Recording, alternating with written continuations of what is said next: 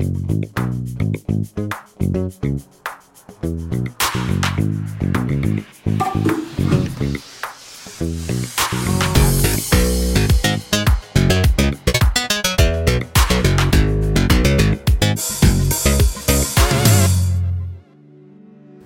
За сайн байцгаана уу? Та бүхэнд энэ өдрийн мэндийг хүргэе. Бидний ээлж нэгэн подкаст маань өнөөдөр химийн инженер хүнтэй ярилцж байна.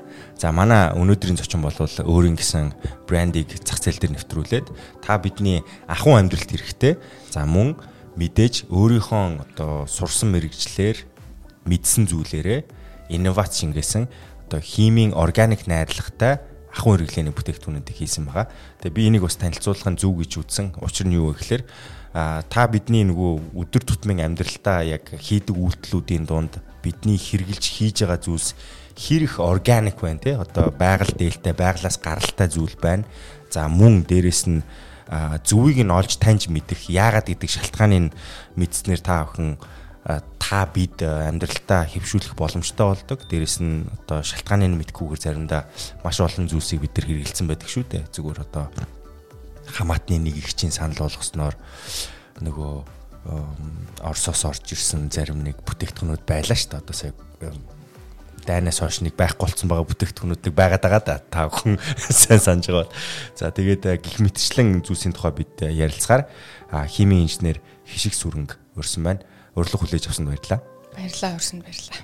За тэгээд юун түрүүнд химийн инженер гэхэлэр одоо мэдээж баахан уруул судалдаг бах тэгээ одоо бодисын солилцоонууд бодис одоо хоорондоо хэрхэн нийлгэждгийг асуудалтай байх. Тэгээ гоо сайхны салбарт бол та бас нэлээд олон зүйлс хийцэн юм байна. Судлаад үтсэн чинь тэгээд Monos Cosmetics олон жил ажилласан байна. Тэгээ энэ хугацаанд бол бас нэлээд олон нөө хүмүүсийн хэрэглээнд аль хэдийн хэвсцэн нэлээд хэдэн брэндүүд дээр өөрийн гэсэн оролцоотой байж тухайн одоо бүтээгдэхүүнүүдийг гаргаж авах те нөгөө хими гаргаж авах гэдэг юм уу юу гэдэг юм бэ? Та нар одоо бүтээгдэхүүн гаргаж аавна гэдэг юм уу эсвэл бүтээгдэхүүн үйлдвэрлэнэ гэдэг юм уу? Аа бүтээгдэхүүн зохион бүтээнэ гэж ярьдаг. Аа зохион бүтээн. Гардаж аваад бүтээгдэхүүнээ зохион бүтээгээд орц найрлага хэрэглээ бүх талаас нь зохион бүтээгээд тэгээд зах зээлд нийлүүлдэг ажлыг бол хийдэг гэсэн. Аа биш үйлдвэрлэлд нийлүүлээд яг зах зээлд гарахад бэлэн болгоод тэрийг цаашаа бол бизнесийнхаа хийж байгаа шүү дээ зах зээлээр. За Монгол улсад те энэ цаг мөчид амьдрахад химийн инженерийн хувьд хэр таатай орчин бэ? За би бол мэдгүй те. Одоо юу гэдгийг экваторын бүст амьдардаг гайд мэрэгчлээ хүнд бол айгу гоё байх бах те. Жуулчин байнга ирдэг учраас те гайд хийх нь бол тухайн хүнд тэнд амьдрах нь тэр төрсөн байх нь бол айгу гоё байх те.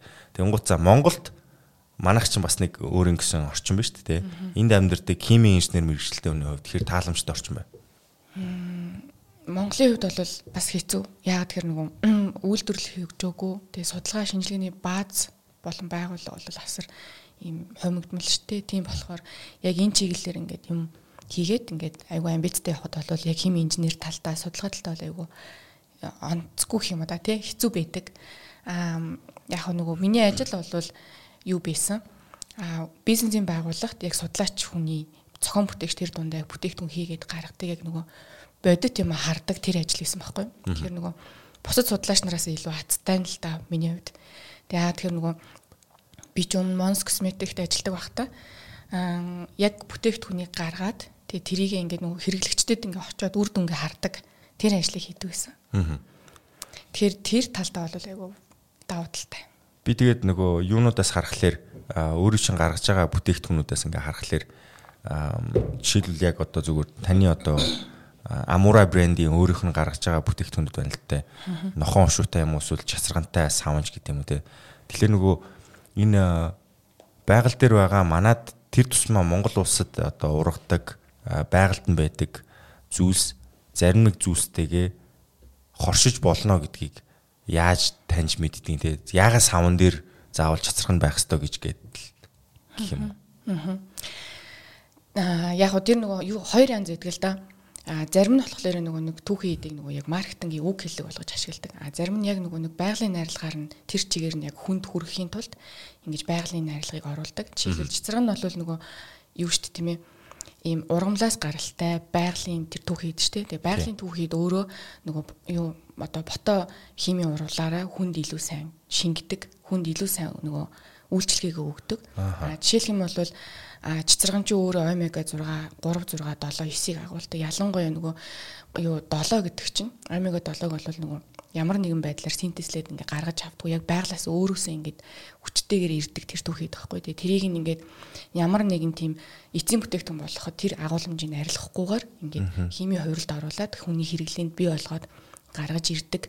А илүү нөгөө байгалийн түүхийд хүндээ ингээ илүү фотосинтез одоо нэг яаж нөгөө шингэдэг үйлчлэгийг өгдөг учраас яг тийм а натурал байгалийн түүхийд ашиглаад бол бүтээгдэхүүн хийгээд байгаа. Тэгэхээр манайх ч гэсэн яг нөгөө нэг сүүл үед дэлхийд даяар яг нөгөө амтны гаралтай гэхээс илүү байгалийн найрлага нь хүндээ илүү илтэй одоо хүндээ илүү үйлчлэгийг өгд юм а гэдгийг нэлийн сайенс талаас судалгаа гаргаад ирсэн.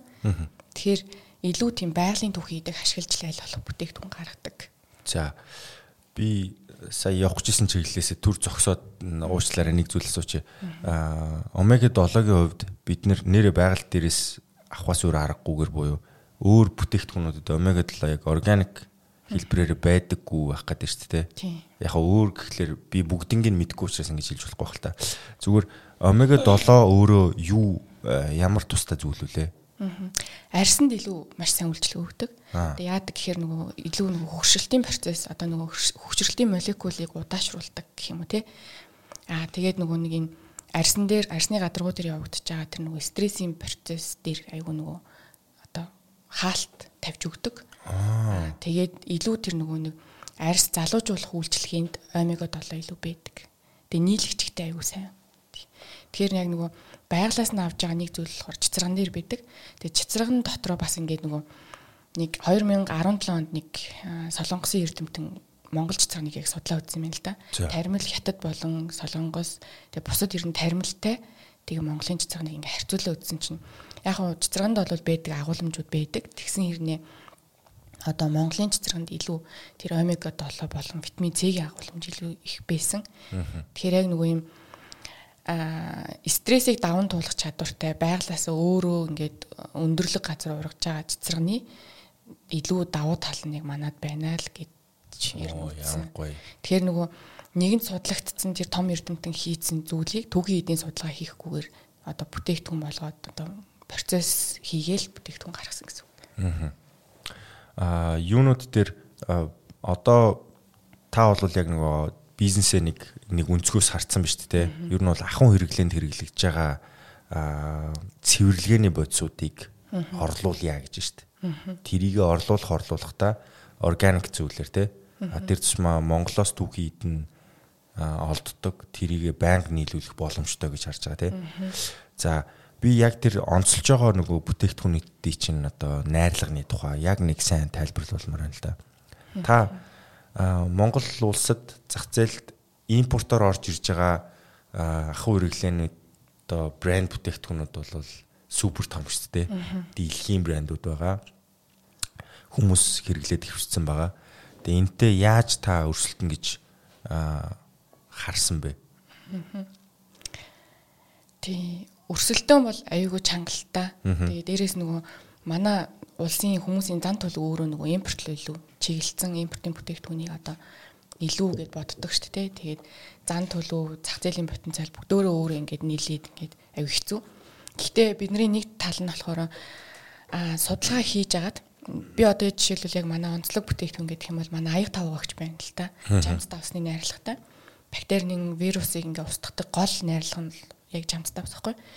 Тэгэхээр энэ жамц давстай бүтээгдэхүүнийг гаргахын тулд яг сүүлийн үед нөгөө тулгамдаад байгаа асуудлыг нэлээд судалсан. Одоо ямар нэгэн брендийг гаргахын тулд хин нэгний олон хүмүүсийн асуудлыг шийдсэн байх юм бол тэр нь илүү хүнд хүрдэг тий. Тэгэхээр нөгөө миний одоо харсан үнцэг гэх юм бол том брэндүүдтэй аль хэзээний нөгөө Монгол байтга дэлхийд даяар ингээ глобалчлагдсан том брэндүүдтэй өрсөлдөх юм чинь а бүтээгдэхүүн маань өөрөө маш олон хүмүүсийн асуудлыг шийддэг байгаасаа гэдэг дээр одоо гол одоо фокуслаа судалгаа хийсэн. Тэгэхээр нөгөө нэг юм байна л да.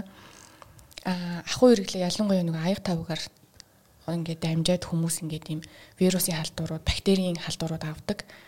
Аа тэгээд тэр вирус бактерийн халдвараас гадна сүүлийн үед одоо нэг аяг тавгаагчийг зүгээр тэр одоо хүчтэй хүнийг нөгөө нэг өхөлд хүргүүлдэг тэр нөгөө бактериудыг устгахын тулд асар их тэр нөгөө хаарш төрлийн хатуу химийн бодисуудыг одоо өндөр хортой химийн бодисуудыг ашигладаг. Тэгээд тэр бол угаасаа аяг батлагдсан.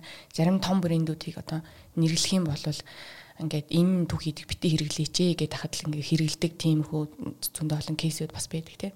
Тэгэхээр энэ дээр нөгөө хүмүүс аяг хэмзэлж байгаа. Эрүүл бүтээгдэхүүн хэрэглэхийг аяг зорддог. Тийм. Манай ээж би угаасаа л баг ухаас л ээж метр гар бүр ингээд цоорлоо гэж ярьдаг ус нөгөө тэр одоо ахын хэрэглээндээ хэрэгжилж байгаа угаалгын нунтаг болон бусад аяг тав угаагч эдрийг их хэмжээгээр хэрэглэх үед арьс нь ингээд гимтэж байгаа тухайга хэлдэг байсан л да. Тэгээд гимтсэн хэдий ч хүн заавал нөгөө аяг тав угаахаас өөр аргагүй байгаа шүү дээ. Та өмнө хэлжсэн байгаль дээр нэг 7 төрлийн бактери байдаг. Хүний амьд одоо эрсдэл учруулж болох үс. Тэр бактериудыг л устгах одоо устгах нь хамгийн одоо хамгийн минимал шалгуур гэж те. Тэрэн шиг та хэлж штэ бусад бараа бүтээгдэхүүнүүд бол хүний биед хор учруулж болох үс тийм өндөр хатуу химийн нэгдлүүдийг ашиглаад байгаа гэдэг те. Та өөрөө энийг амьдрал дээр хэр хурдан хугацаанд хүн эффектийг мэдрэх боломжтой гэж харж байна. Угаалгын юугаа сольсноор. Сольсноор. Тий хэдийн хугацаанд одоо би сая манай ээж ээж эмээгийн жишээ хэлж хэлж явах тэд нар бол байнга ийм асуудалтай байдаг гэсэн. Одоо ингээд ээжийн гар бол бүр ингээд нилээ арьсан нэг ийм арьсны нэг ийм аллергич юм уу тийм юм сүултэ болцсон харагдаад байдаг байхгүй. Аа яг шууд бол нөлөө үзүүлэхгүй. Учир нь ийм байхгүй? Аа тэр нөгөө нэг өндөр химийн найрлагатай аяга тав угаагчаар ингээд бид нэг ингээд аяга угаадаг штэ. Тэгэхээр ингээд энгийнүүдээр ингээд харахаар усаар усаар зайлаад гой цэвэрхэн болчихж байгаа юм шиг харагддаг хэрнээ. Одоо энэ хатруу хатуу гадаргууд зэр тэ энэ нөгөө энэ гадаргуу дээр бодис үлдээдэг. Тэгээд энэ бодисыг үлдээснээрээ тэр хатуу одоо бодисыг үлдэгдлийг хүмүүс нөгөө халуун цай уугаад кофе уугаад халуун хоолоо ингээд нөгөө халбан малбараа иддэг тийм тэгэхэд бодисын үлдэгдлийг ингээд олон жилийн туршид ингээд баг багаар идээддэг тийм одоо эффект гардаг байхгүй. Тэр нь болохоор судалгаа хийгдсэн хамгийн анхны судалгаа нь 2009 онд Францын эрдэмтэд судалсан байсан. Үүнийг нь батлахаар 2013 онд хятадууд хятад эрдэмтэд нэлийн судалгаа хийсэн байсан. Тэгэхээр яг энэ хортой найрлагыг хэрэглэхгүйгээр аяг тавгаа угаа нэгт нөгөө хүн тэрийг идээд. А хоёрт болохоор нөгөө дэлхийн тренд өөрөө нөгөө нэг юу яаж байгаа аа байгальд био задралд ордог органик найрлагатай натурал түүхийдийг хэрэглэж байгаа. Тэгэхээр тэрэн лөө одоо яг нэг ахын хэрэглээ ингээд чиглэлсэн байна л да. Тэгэхээр яг нөгөө хүний эрүүл мэндийг бодоод дээрээс нь нөгөө байгалийн нөгөө нэг тэнцвэрт байдал бас ингээд нийт хүүцийн бүтээгдэхүүн бол гарч иж одоо бусад брэндээс ингээд ялгараад ингээд гараад ирэх юм а гэдэг дээр л яг манайх бол бүтээгдэхүүнийг гаргасан. Тэгэхээр одоо нөгөө хэлж ин л да аягтаа уугч нь тэр нөгөө хортой найрлага гэдэг юм бол SLS гэдэг одоо содиум лаурет сульфат гэдэг хамгийн хүчтэй хөөсрүүлэгч угаадаг. Тэгээ таны ээжийн нөгөө гар ингээд имзэгчин гэдэг чи тээ. Энэ бодиснаас ихэнхдээ хүмүүс аяг их нөгөө гар ингэж хуурайш чинь гэж явдаг байхгүй. Энэ бодис ерөөсө гадаргуу дээр химийн бодисынхаа үлдэгдлийг үлдээгээ явдаг. Энд өөрөө нөгөө нэг нефтийн хаягдал тосыг боловсруулад гаргаж авсан хөөс үсгэгч хамгийн хүчтэй хөөс үсгэгч. А дээрээс нөгөө шампунаас хэргэлдэг үү тийм юм. Энэ энэ болохоороонд ордог, шампунд ордог. Аа тэгээд ер нь хөөсрүүлдэг бүх бүтээгдэхүүн ихэнхдээ орцсон байдаг. Тэгэхээр дэлхийд даяараа одоо ялангуяа Европын стандарт болохоор эндээс бол нөгөө зайлс хийж байгаа. Эсвэл лимит тавьж байгаа. Аа одоо нөгөө би зүгээр шууд хүмүүс үзэж байгаа хүмүүс магадгүй ойрхон байвал оогоо ч юм уу шампуна ч юм уу аваад артталт нь найрлан харах юм бол SLS гэсэн тэмдэглэгээ байх юм уу? Юу байх юм саяны тань хэлсэн. Тийм SLS эсвэл SLES ч юм уу? Тийм хоёр төрлийн юм аа шушган дээр байдгүй өдөр байдаг бичдэг. За тэгэхээр эн чин баг муу болж таарлаа Тэгээ энэ орц болохоор нөгөө хортой чанар нь нөгөө судалгаагаар шинжлэх ухааны судалгаагаар батлагдж байгаа учраас одоо хортой гэж үзэж байна. Аа нэгэн дээр бол тэ 1980-аад онд ч юм уу 70-аад онд бол энэ түүхийд бол зарим зүйлийг авардаг байсан. Яа тэр нөгөө нэг бактерийн вирус амьдралд эргэн тойронд байдаг одоо нөгөө эмгэг төрүүлэгч бактерийн вирусыг бид нэр байхгүй болгож ийж бас хүн ирүүл байж шүү дээ тийм ээ. Гэтэ яг бактерич өөрөө нөгөө сайн бактери муу бактери гэж байна л да. Тэгээд энэ одоо хүчтэй химийн бодисч муу бактерийг тэр сайн бактерийг тэр аль нэг устгадаг. Тэгэхээр яг нөгөө тэнцвэртэй бактерийн зарим бактерийг устгах, зарим бактерийг устгахгүй байх байснараа тийм байх хэрэгтэй. Жишээлбэл нөгөө хүнчин байнгын одоо тэр нөгөө нэг SLS ч юм уу терклозан тэгээ парабентийн бүтээгдэхүүнийг ингээ хэрэглээд хахаар одоо ашигтай бактери нь арьсан дээрээс ажилчин ч юм уу тиймэрхүү байдлууд үүсдэг. Тарих биеийн энергийн хамгийн ихийг нь зарцуулдаг. Тиймээс бид тарихаа маш сайн тижээх хэрэгтэй тархины дижэл brain active герман чанар. Тэгэхээр jump staus хэр ялгаж харцсан юм бэ бактериудаа. Арай бүр хитрхи ухаалаг сайн нь үлдээс нь мууг нь аваадаг тийм буянтад авсан юм шүү дээ. А яг тийм бол биш тийм давс чи өөрөө нөгөө нэг бактери одоо мөөгөнтрийн эсрэг үйлдэлтэй байхгүй. Тэгээ яг дан давс болвол тэгж нөгөө бактери өсдөгдгөө яг бид нар судалгаа хийж байхдаа яг давсан дээр зөвхөн бактери устгах чадварыг нь үзчихсэн. За. Тэгээд тэгэхээр яг нэг хоёр төрлийн л бактерийг устгах гэсэн. Яг дангаараа. Тэг энэ өөрөө нөгөө нэг технологийн хувиргалт гэж байна шүү дээ тийм ээ. Жамц давсыг чи өөрөө уламжлалт энэ орцны арилгыг технологийн хувиргалтанд оруулаад тэгээ бид нар яг нөгөө юм амьдралд байдаг эмгэг төрүүлэгч хүний хүнийг одоо нөгөө өхөл төрөгдөг тэр гидсний савхан зүр үүсгдэг дээрэс нь янз бүрийн тэр нэг 7-8 орчим төрлийн тийм бактери гэдэг зөвхөн тэрийг л устгахад гол зориулж бүтээгдэхүүний технологийн урагт оруулж хувиргалт оруулаад тэг гаргаж ирсэн байхгүй. Гэхдээ яг нөгөө нэг бүтээгдэхүүний гаргадаг технологи гэдэг чинь зүгээр технологи ярьж байгаа боловч технологи өөрөө хим, физик, биологийн шинжилгээ ухаан дээр тулгуурлагдаж гардаг. Тэгэхээр асар их нөгөө нэг судалгаа хийн, тооцоол хийн, туршилтууд хийн, тэгээ материалууд уншин, тэгээд нөгөө нөгөө давцал нөгөө авцалт шүү дээ тийм ээ нөгөө хоорондын нөгөө нийцэл тэнцвэртэй байдлаар нэг бүтээгдэхүүнээ гаргаж ирсэн. Тэгэхээр яг нөгөө манай аюутай өгч жамц давстай учраас ингээд бактерийн вирусыг устгаад байгаа биш. Уламжлалтын арилгыг орчин үеийн технологитой шинжилгээ ухааны хэмжээнд нэлээд том судалгаа хийж гаргаж ирсэн. За би яг тохирох хүн ирсэн байгаа учраас энэ асуултыг асуухгүй бол болохгүй нэ. Аа жамц давс та саяны ярианд бол James Dawes хоёр бактерийг устгадаг гэж олж мэдсэн байна те. Хүмүүс хоолоо өвтгөлөөр James Dawes-аар хоолоогоо зайлаа гэдэг те.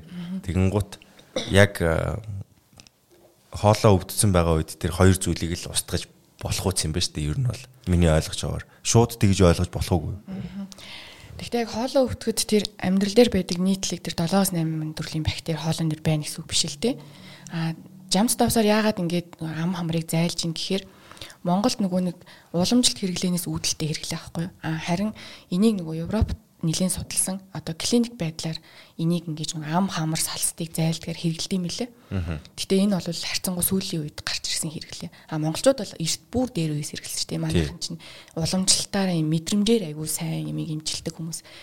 Тэр энэ бол юунда байна гэхээр нөгөө ганцхан дамт жамт давс ш давсанд өөрт нь одоо нөгөө нэг Хималайн давс тэгээд далайн давс тэгээд манай нуурын давс манай жамт давс гэдэг ийм байгалийн давсанд өөрт нь нөгөө зөндөө олон элементүүд байдаг.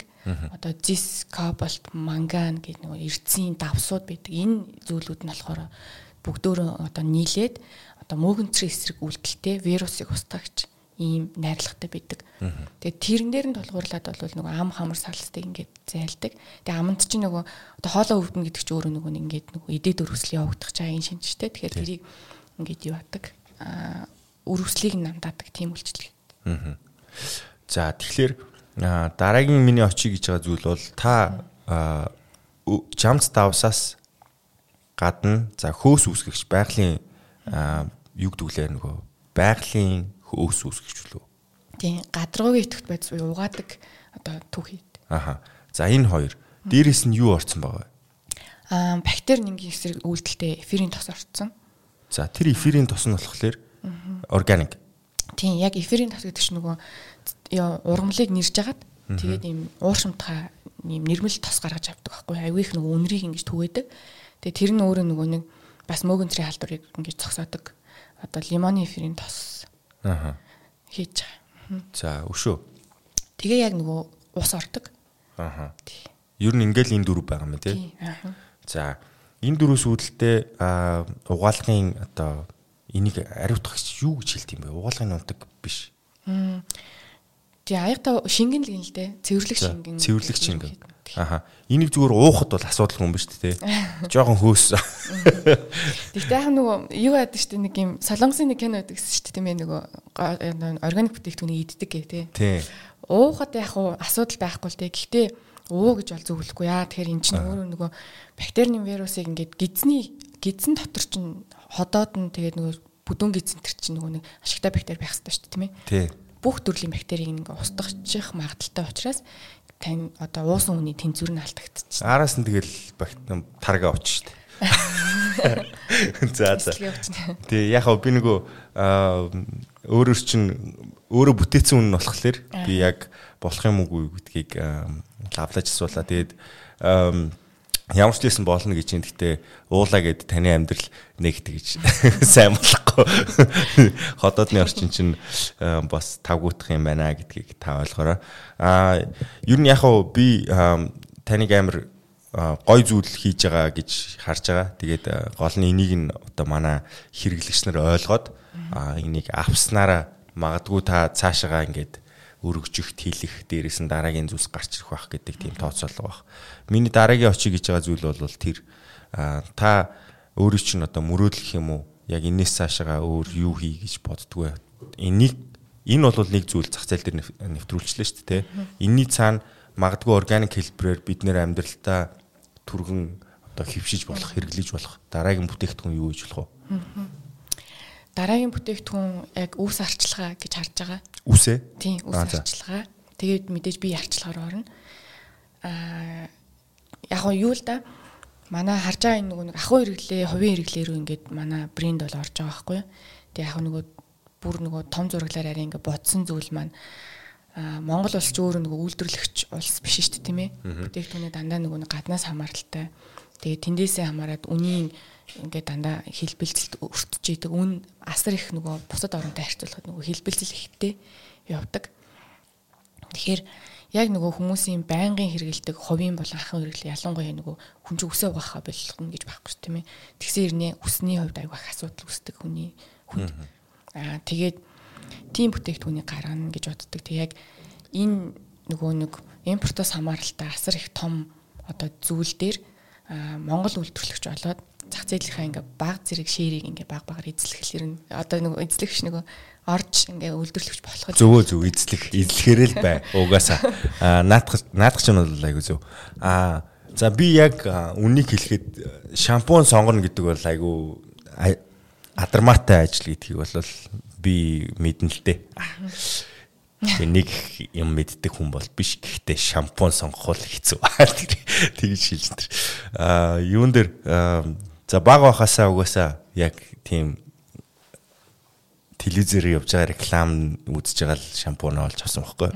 За тэр бол би амар сайн мэдтiin Head and Shoulders гэдэг шампунь хэрэгэлдэг байсан. Тэрэн дээр эрэгтэй хүн гардаг. За тэгээд угаасаа ингээл би бол энгийн зах зээлийн зах зээл дээр байгаа хэрэглэгчийн төлөөлөл гэж үзэж байна л да би өөрөө. Тэгэн гут Head and Shoulders реклам ингээл эрэгтэй хүн хаг маг нэтэр гээл.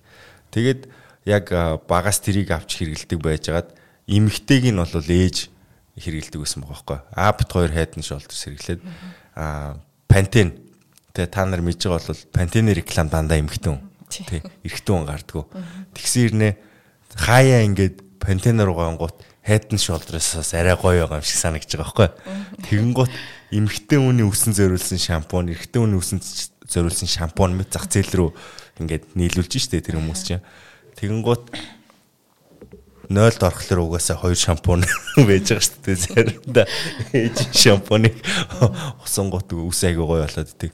Тэгээд яг яахын аргагүй шампунууд одоо ингээд зах зээл дээр би нилээд нэг шампунууд хэрэгжилж үзсэн. Одоо л Head and Shoulders хэрэглэхээ болцсон байгаа.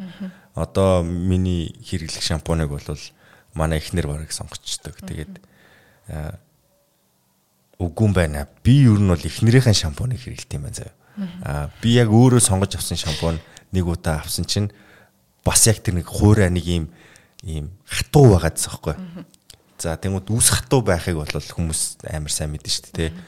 Аа яг тэрийг орлуулах боломжтой үе тий. Одоо яг өөрөө чи хэлж байгаа дараагийн тэр шатны юу бол би хувьдаа бол амар яг нэг юм алтан дундж ийн олчих юм бол супер бах гэж бодоод байна л да. Би одоо эргэлж байгаа хоёр шампунь хоёулаа надад тэр төрүүлж исэн нэг тийм зөөлөн мэдрэмж стил хөхгүй байгаа юм. А тэр зөөлөн мэдрэмжийг авъя гэвэл угаасныхаа дараа нөгөө юу гэдүүлээ ангижруулагч. Аа яа.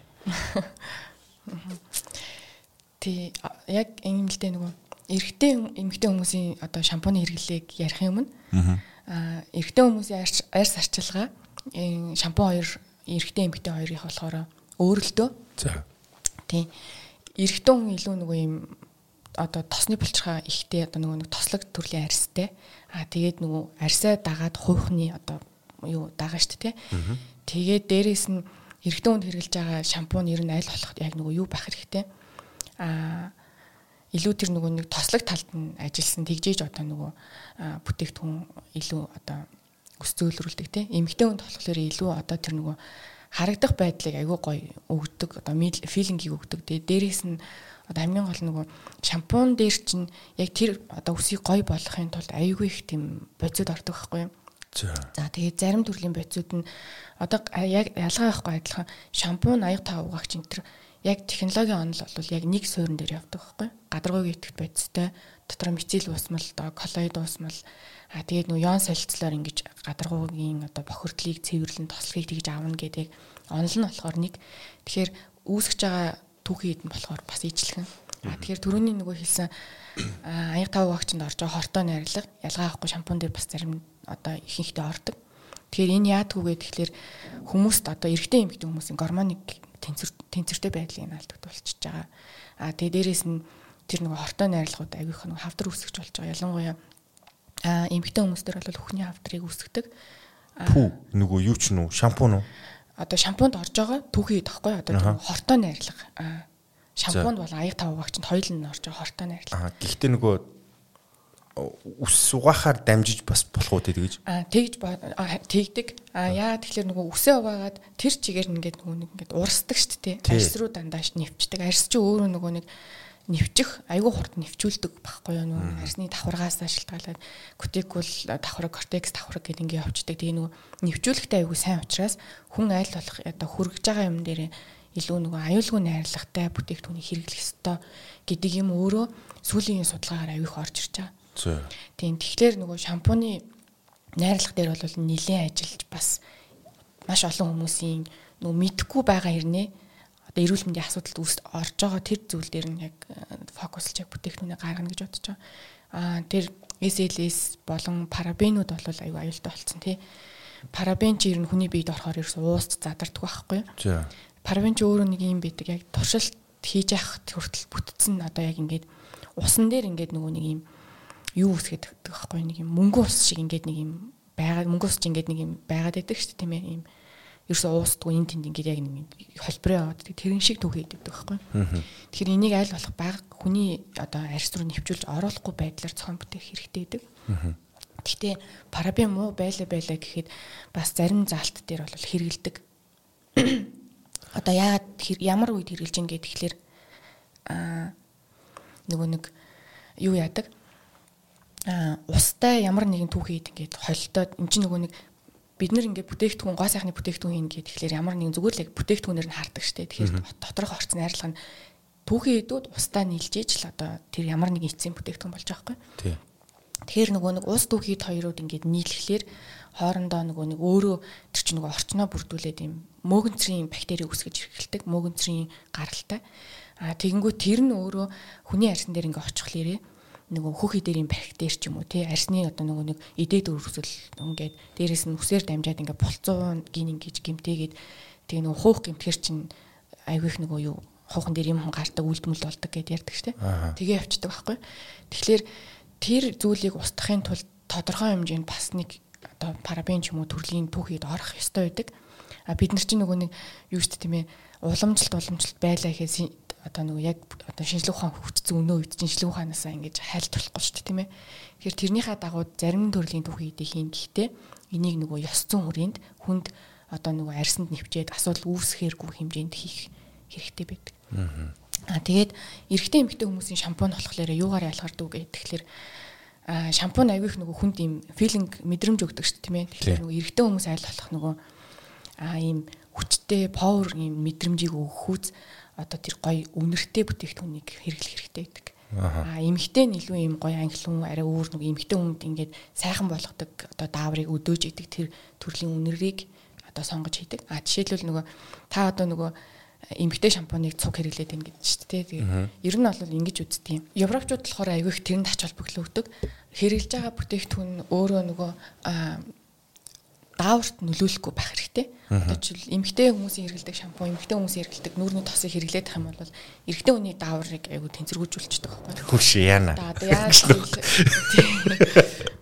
Тий, тий, тэрийг тэр хүмүүс мэдхгүй учраас яг хав явж л байна л да. Гэхдээ мэддэг болвол айгүй зүгээр. Одоо жишээлбэл нөгөө эрэгтэй хүн ч усанд ороод ингээ гараад ирэхлээр чи ингээд гоё юм өнөр энтрийг мэдэрчээж бас гоё болдог ш тийм ээ. Тэгэхгүй ингээд эмэгтэй хүний англи өнөр өнөртэй тахаар бас нэг тийм биш.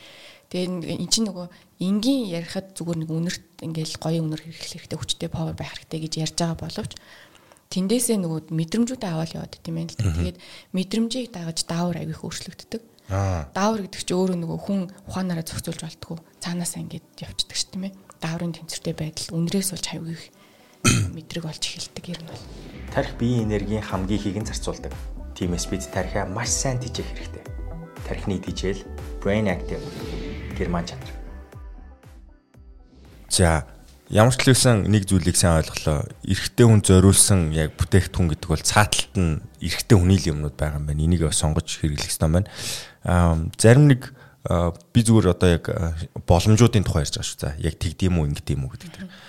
Аа ус ургуулах бодиттой шампунь гэж байна те. Одоо энэ хэр бодиттой боломжтой зүйл вэ?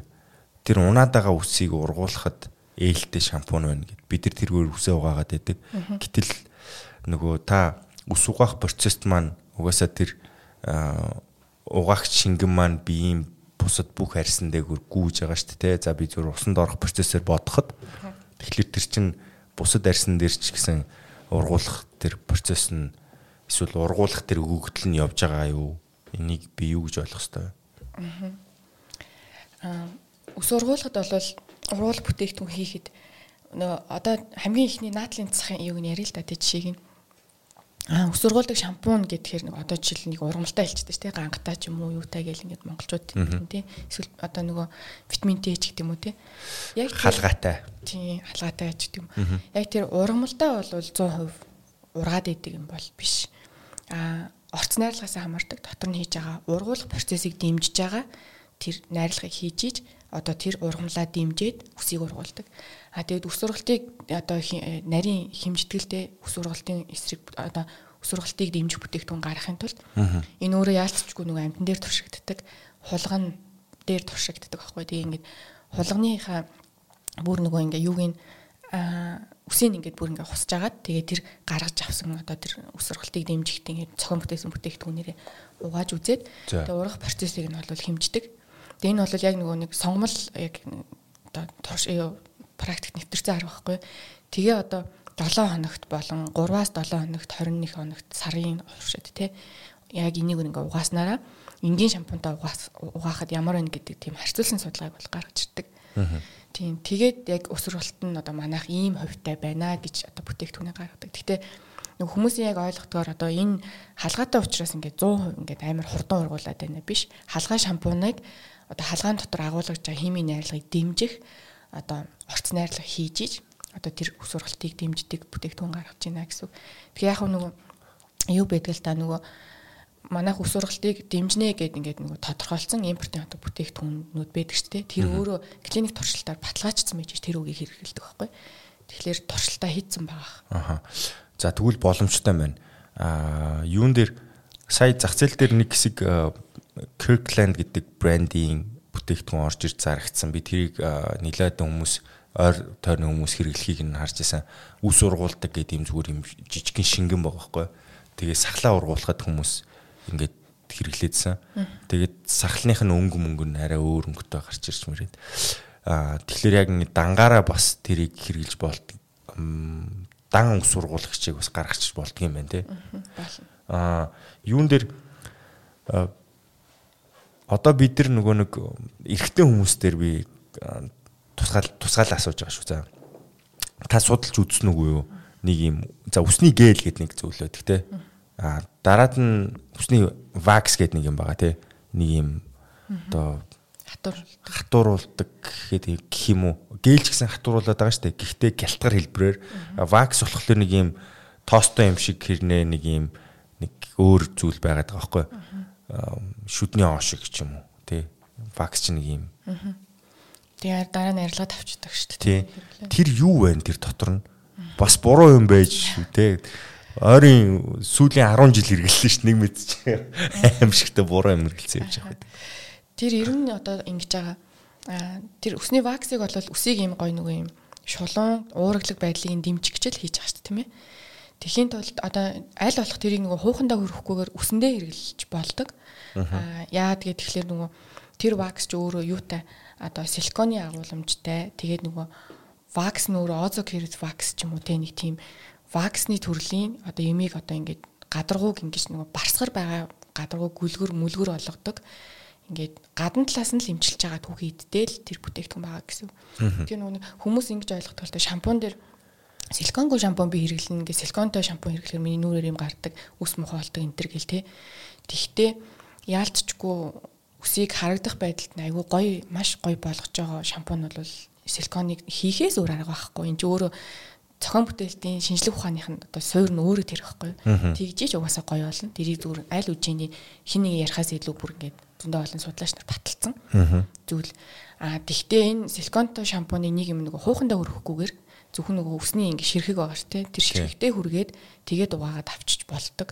Тэр уг нь бол хэрэглийн тэгж явах хэрэгтэй байдаг. Тэгээ нөгөө манайхан ч шууд ингээл нөгөө усаараа гойжуулаад хуух арс марс бүх юм руугаа ингээд урсгачдаг ш тэ. Тэгэхээр ч өөрөө силикон ч өөрөө бас нөгөө аюултай найрлага байхгүй. Тэгээ тэрийг нөгөө хэрэглээгээ зөв хэрэгжилж ийж тийм болгоно. Одоо жишээлбэл манайхан ингэж юм л та нөгөө нэг импортын бол өөрснийхөө үйлдвэрлэсэн шампунь дээр аягүй сурталчилгаа хийхдээ силиконгүй учраас тийм тийм гэж хэлдэг те. Тэгээд силиконгүй учраас таны үсийг аягүй гоё болгодог шампунь хизээж байхгүй.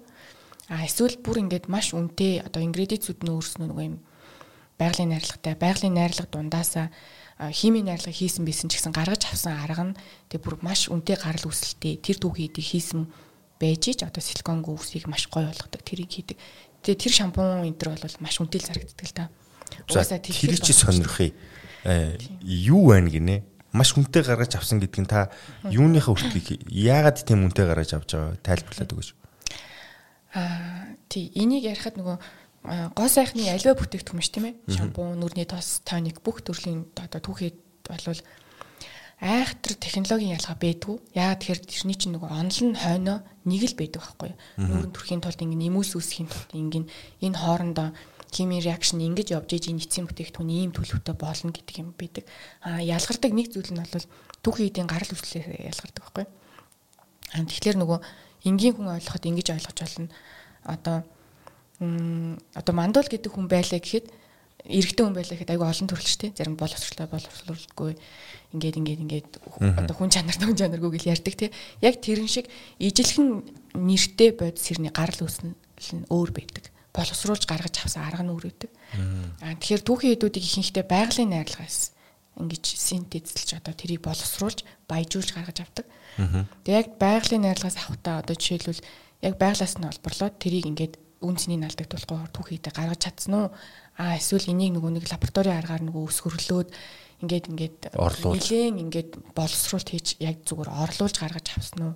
А эсвэл нь а зөвхөн тэр байгалийн найрлагаасаа баг зэргийг шингээгээд ижил төстэй зүгээр ингээд харагдах байдал одоо ингээд тэр түүх хийдэг гаргаж авсан уу гэдгээс хамаарат өөр үүдэг. Тэгэхээр яг нөгөө оригинал гэж ярьдаг нөгөө их усүрээс нь хувиргалтай айгу ингээд процессын хувиргалтыг гаргаж авсан түүхий дээр хийсэн шампунь ч юм уу тий гоо сайхны бүтээгдэхүүн өөрөө аюу их үнэтэй. А тэр нь эргээгээд нөгөө нэг хүний эрүүл мэндэд хорт чанар байхгүй тийм гарч ирсэн. За саяны таны өөрөө чи ярьж байгааг бид нэр яаж таних вэ? Энэ яг сайн муу гэдгийг тий. Яг уу байгалийнхаа аргаар гаргаж авсан эсвэл орлуулж гаргаж авсан гэдэг юм уу? Сая та тайлбарлалаа шүү дээ. Энийг бид нэр энгийн шушган дээрээс уншаад таних тийм стандартчлагдсан нэршлүүд байд юм уу? а стандартчлагдсан нэрсүүллүүд бол нэг л аргаар тавигдана. Одоо жишээлбэл стерил стерил алкогол гэл нэг түүхийд байлаа гэхэд тэрийг нэг л бичин энэ одоо сайн гарал үүсэлтэй муу гарал үүсэлтэй гэсэн ялах юм байхгүй. А тэрийг болохоор үйлдвэрлэгч өөрөө ялгадаг. Өөрөө одоо тэр брэндтэй үн цэн нэмэн үн цэний шингэн гэдэг шүү дээ.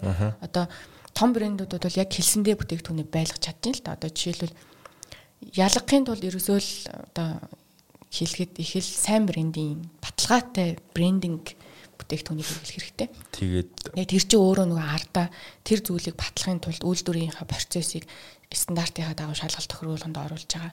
Тэгээд тэр үйлдвэрээс гарч байгаа бүтээгдэхүүний түүхийн эдийг хүртэл нөгөө мэрэгжлийн байгууллагууд ингэж яг энэ ийм үү гэдгийг ингээ батлаа сертификат олгодог гэл те. Тэгэхээр нөгөө нэг компаниуд ч өөрснөө хойдлын нөгөө түүхийг аягүй сайн үүсгдэг.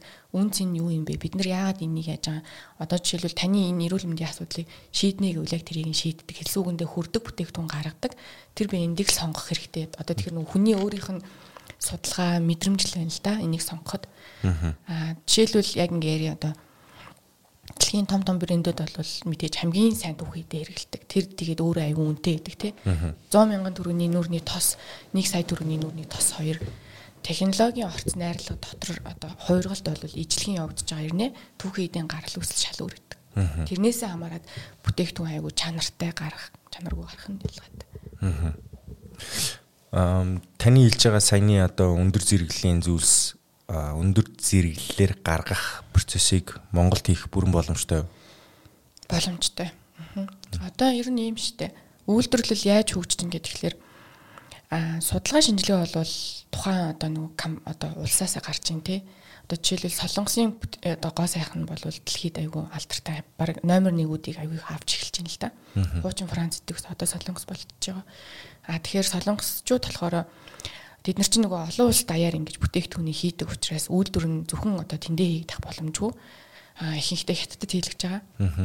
Аа тэгээд яг инновац нау хаб бол өөрийнх нь улсын судалгаанаас гараад а тэр захиалгын үйлдвэрлэл бол хятадд хийгддэг учраас ямар ч төрлийнхийг одоо хүний чадвар нь л хүрх юм бол монголчууд тэрийг хийх боломжтой байхгүй. Гэхдээ яг энэ гоо сайхны салбар өөрөө Монголд айгүй залуу шинж юу салбар учраас хөгжил айгүй муутай байна л да.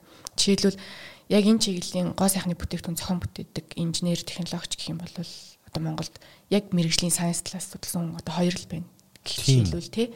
Тийм. Харин Япон солонгос энэ төр чинь маш их байгаа шүү дээ. Тэр нь бүр яг зориулсан сургууль нь бэлтгэдэг сургууль нь хүртэл байгаа. Монголд бол яг энийг мэрэгшүүлдэг сургууль байдаг байхгүй. Зөвхөн одоо шинжлэх ухааны суурийг тавьж өгдөг. Ерөнхий мэдлэг. Ерөнхий мэдлэг одоо суурьтай одоо гоо сайхны бүтээгдэхүүн ахуй хэрэглээний бүтээгдэхүүн хийн гэдэг чинь өөрөө химийн шинжлэх ухаан дээр суурьлагдчих явдаг учраас хим суурьтай хүмүүс цаашаа мэрэгшиж явдаг. А гадны одоо нөгөө нэг юм салбар хөгжсөн газрууд бол бүр ингээд айгүй томор нь бол авч үзэж байгаа. За за. А ер нь бол танд хийх зүйл амар олон байгаа юм байна. Тэгээд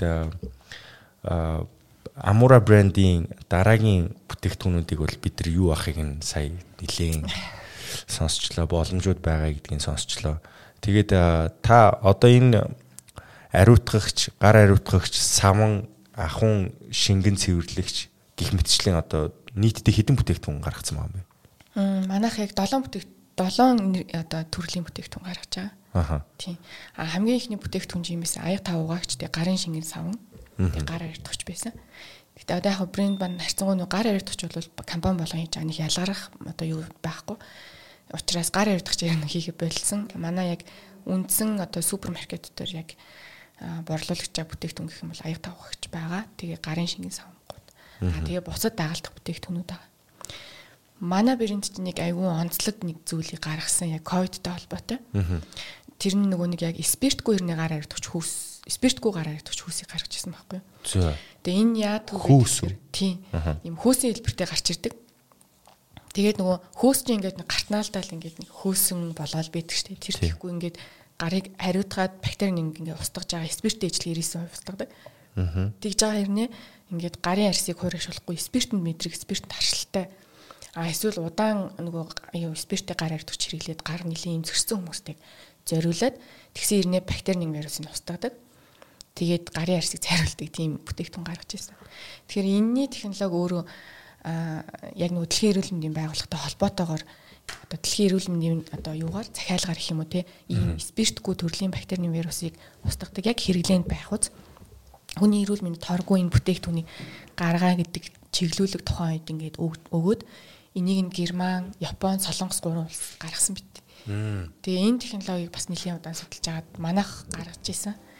Тийм. Тэгтээ харцангуй яг нөгөө нэг брэнд маань аягүй шинэ байгаа учраас энийг бол нэг зах зээлд нэг хайхтар таниулж амжаагүй байгаа. Тарих биеийн энергийн хамгийн ихийг нь зарцуулдаг. Тиймээс бид тарихаа маш сайн дижээх хэрэгтэй. Тарихны дижээл brain active герман чанар. Ханти тэгээ наадах чинь бас нилээ ярихтай зүйлээ те яг хүмүүс таниулах жишээлх юм бол одоо амура гэж яагаад нэрлсэн бэ гэдгээс ихсүүлээл ярих хэрэгтэй багтаа энийг таниулахын тулд. Та тайлбар өгөх юм уу? За тэгээ. Аа ер нь энэ амура гэд гоо сайхан ах хэрэглээний бизнес рүү ингээ орж байгаа стартап юм үйлдвэрлэгч шүү дээ те.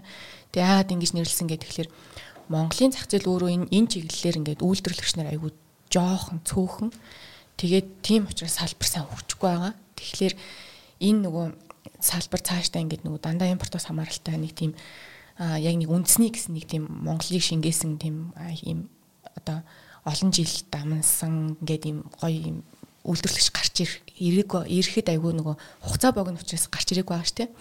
Тэгэхээр ер нь бол энэ дээр манайх цаашдаа яг Монголынхоо зах зээлийг одоо нэлийн том одоо ширээр ингэж эзлэх байдлаар цаашдаа яваасаа гэж бодоод ер нь бол амуура гэдгийг одоо хүүхдийнхаа нэрний утга учраар өгсөн. Тэгээд одоо би ингээд суурийн аягүй сайн тавиад аа тэгээд үргэлжлүүлээд манай хүүхд ч юм уу те манай ингээд ингээд үе даал одоо уламжлагдаад ингээд энэ зүйлийг ингээд маш томоор ингээд хараад Монгол улсынхаа нэлээд том үйлдвэрлэгч болоосоо гэд ер нь бол хүүхдийнхаа нэрийг утгачлаад өгсөн.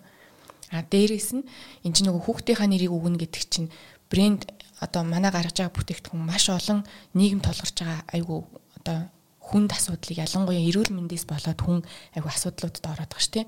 Тэгээд тэрэнд нь зориулсан бүтээгдэхүүн гаргая гэж бодоод хамгийн эхлээд одоо аяг тав багчийг бид 3 жилийн хугацаанд одоо би өөрөө яг судлаа гаргаж ирсэн. Манай аяг тав багч нэг ийм онцлогтой байхгүй юу? Аа аяг тав багчанд орж байгаа тэр юу хатуу химийн бодис ч өөрөө нөгөө гадаргуу дээр бодисоо үлдээгээд олон жилийн туршид хүн нөгөө бодисыг иддэг гэсэн чинь тэрнээс хамаарат ингээд аягүй ходоодны хорт хавдрууд бол аяг тав багчийн түүхийн идээс бол аягүй үүсдэг. Аа тэгээ хавдрууд аягүй үүсэж байгаа. А дээрээс нөгөө хүмүүсийн гормоныг аягүй тэнцвэрчүүлдэг. Яа тэгэхээр нөгөө энд ч орж байгаа триклозан болон парабены төрлийн энэ бодисууд янз бүрийн тэр хавдруудаас илүү гормоныг амар тэнцвэргүүжүүлдэг. Тэгээ гормоноос болоод хүн чинь ингээд нөгөө нэг амьдралын шийдвэр гаргах одоо амьдралын хим маяг нүртэл өөрчлөгдөж чинь гэж аюу аюултай шүү дээ тий. Таас энийг аюу сайн мэддэг баг. Тийм тэгээд яг энэ хүнийг нөгөө чимээгүүгээр нөгөө нөгөө хүлд аваачдаг тэр зүйл дээр л аюу одоо тэр зүйл байхгүй болоосоо гэд аюу тавгаагч бол судалж гаргасан. Тэгэхээр яг та баг нөгөө ахын цэвэрлэгээний зүйл биш эрүүл мэндийн одоо барыг ими найрлагтай зүйл барыг хийсэн байгаа хөөе тий. Яг юу гэж орчвол юу гэж тайлбарлахаас л хамаарч л да. Тэгэхээр яг би манай одоо бидрийг байнга үздэг үнэнч одоо сонсогч үзэгч нараасаа хүсэх зүйл нь юу вэ гэхээр энэ одоо Amora брендийн саяны санал болгож байгаа зүйлс дээр нэг анхаарлаа хандуулад үзээрэй. Тэгээд амьдралдаа бас хэрэглээд үзээрэй. Саяны тайлбарлаж байгаа зүйл бол зүгээр нөгөө сурчлага хийж байгаа хүн биш энэ бол яг өөрөө хими инженер хүн учраас дотор нь юу байгааг өөрөө бүтээсэн энийг ингэдэг юм а гэдгийг нь судлаад гаргаж ирсэн зүйл болохоор хамаагүй илүү мэдлэг мэдээлэлтэй байгаах. Би нэг тав хүндээ санал болгох зорилгоор энэ ярьцлагыг хийсэн.